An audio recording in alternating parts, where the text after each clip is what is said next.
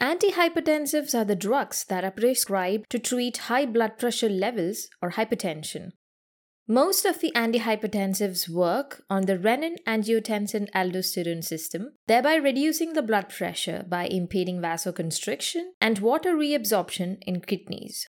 As we all know, hypertension is very common among people and it affects over a billion people around the world. Also, high blood pressure is a huge risk factor for stroke and heart problems. Let's start with what is blood pressure. It is the pressure or force that is exerted by blood onto the walls of blood vessels. One out of the many factors determining blood pressure is the diameter of blood vessels. If the blood vessels are constricted, the pressure inside it will be more, resulting in more blood pumping out strongly. One critical mechanism that controls blood pressure is the renin angiotensin aldosterone system, or RAS. RAS is a system of hormones, proteins, enzymes, and reactions that finally leads to an increase in blood pressure. Let's talk how this system works. So, when there is low blood pressure, there will be decreased blood flow to the kidneys. And due to this, the kidneys react back by producing renin into the bloodstream. Renin is an enzyme, specifically proteolytic enzyme, which breaks down a protein called angiotensinogen produced from the liver and generates angiotensin 1. This angiotensin 1, when it gets to lungs, it's converted to angiotensin 2 by ACE or angiotensin converting enzyme. Now, what happens? This formed angiotensin 2 binds to the vascular smooth muscle receptors, causing them to constrict, resulting in increased blood pressure. In addition to it, angiotensin 2 also triggers adrenal glands to release aldosterone. Aldosterone increases sodium reabsorption in the kidneys, which also stimulate water reabsorption, resulting in increased blood volume and finally increased blood pressure. Now we know how RAS works. There are three major classes of drugs that block this RAS and thereby reduce blood pressure. They are angiotensin converting enzyme or ACE inhibitors, angiotensin 2 receptor blockers or ARBs, and direct renin inhibitors. Now, let's talk about angiotensin converting enzyme inhibitors or the ACE inhibitors. All the prils come under ACE inhibitors, example captopril, enalapril, and lisinopril. ACE inhibitors block the actions of angiotensin converting enzyme in the lungs and lead to reduced angiotensin II formation, resulting in decreased vasoconstriction and decreased blood pressure. Also, it lowers down the release of aldosterone, causing natriuresis or sodium excretion by the kidneys. This will reduce blood volume and thereby decrease blood pressure.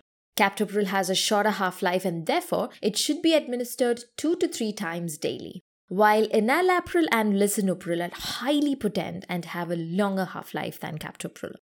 About the indications of ACE inhibitors, they are commonly used to treat hypertension or high blood pressure. They can also be used to treat heart failure, in which the ability of the heart to pump out adequate amount of blood is low. When we give ACE inhibitors to heart failure patients, lowered vasoconstriction gives rise to decreased peripheral vascular resistance and afterload, thus making the heart's function easier as it does not have to pump strong enough against the resistance.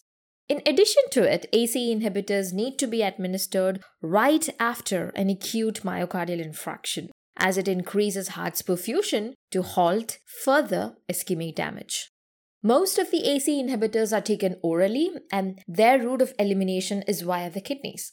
Therefore, utmost care should be taken with renal impairment patients who are taking ACE inhibitors orally, and dose should be adjusted properly based on their needs. Next, about the side effects of ACE inhibitors. Dry cough is the most common side effect of it because ACE or angiotensin converting enzyme also breaks down bradykinin. And when ACE inhibitors are taken, there occurs buildup of bradykinins which induce cough reflex. Angioedema is another result of bradykinin buildup, and angioedema refers to a life threatening condition wherein there is a painful swelling in the airways. Other than dry cough and angioedema, hypotension is another side effect. However, it eventually disappears when the patient stops having the medicine. Also, people having ACE inhibitors need to avoid a potassium rich diet as potassium excretion in urine will be less due to lowered aldosterone production and therefore hyperkalemia could result.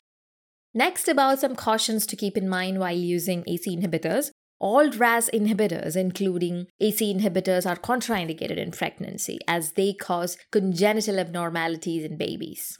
Instead, it is advisable for the hypertensive pregnant women to have medicines like methyl dopa or labetalol. Another point of caution is that RAS inhibitors elevate the risk of hyperkalemia. So, other medicines that increase serum potassium level should be used with caution. For example, potassium sparing diuretics. Finally, avoid using more than one RAS inhibitor together due to an increased risk of renal impairment, hypertension, and hyperkalemia. Okay, as a quick summary, ACE inhibitors, ARBs, and direct renin inhibitors are a class of medications used to treat hypertension or high blood pressure. And all these drugs, they work at different levels of the renin angiotensin aldosterone system, which usually controls blood pressure.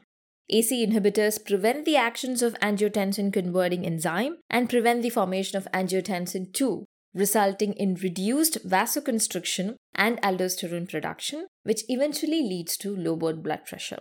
ACE inhibitors are commonly indicated in the treatment of hypertension, heart failure, and MI. Common side effects include dry cough, angioedema, hypertension, and hyperkalemia. Also, all three RAS inhibitors are contraindicated in pregnancy.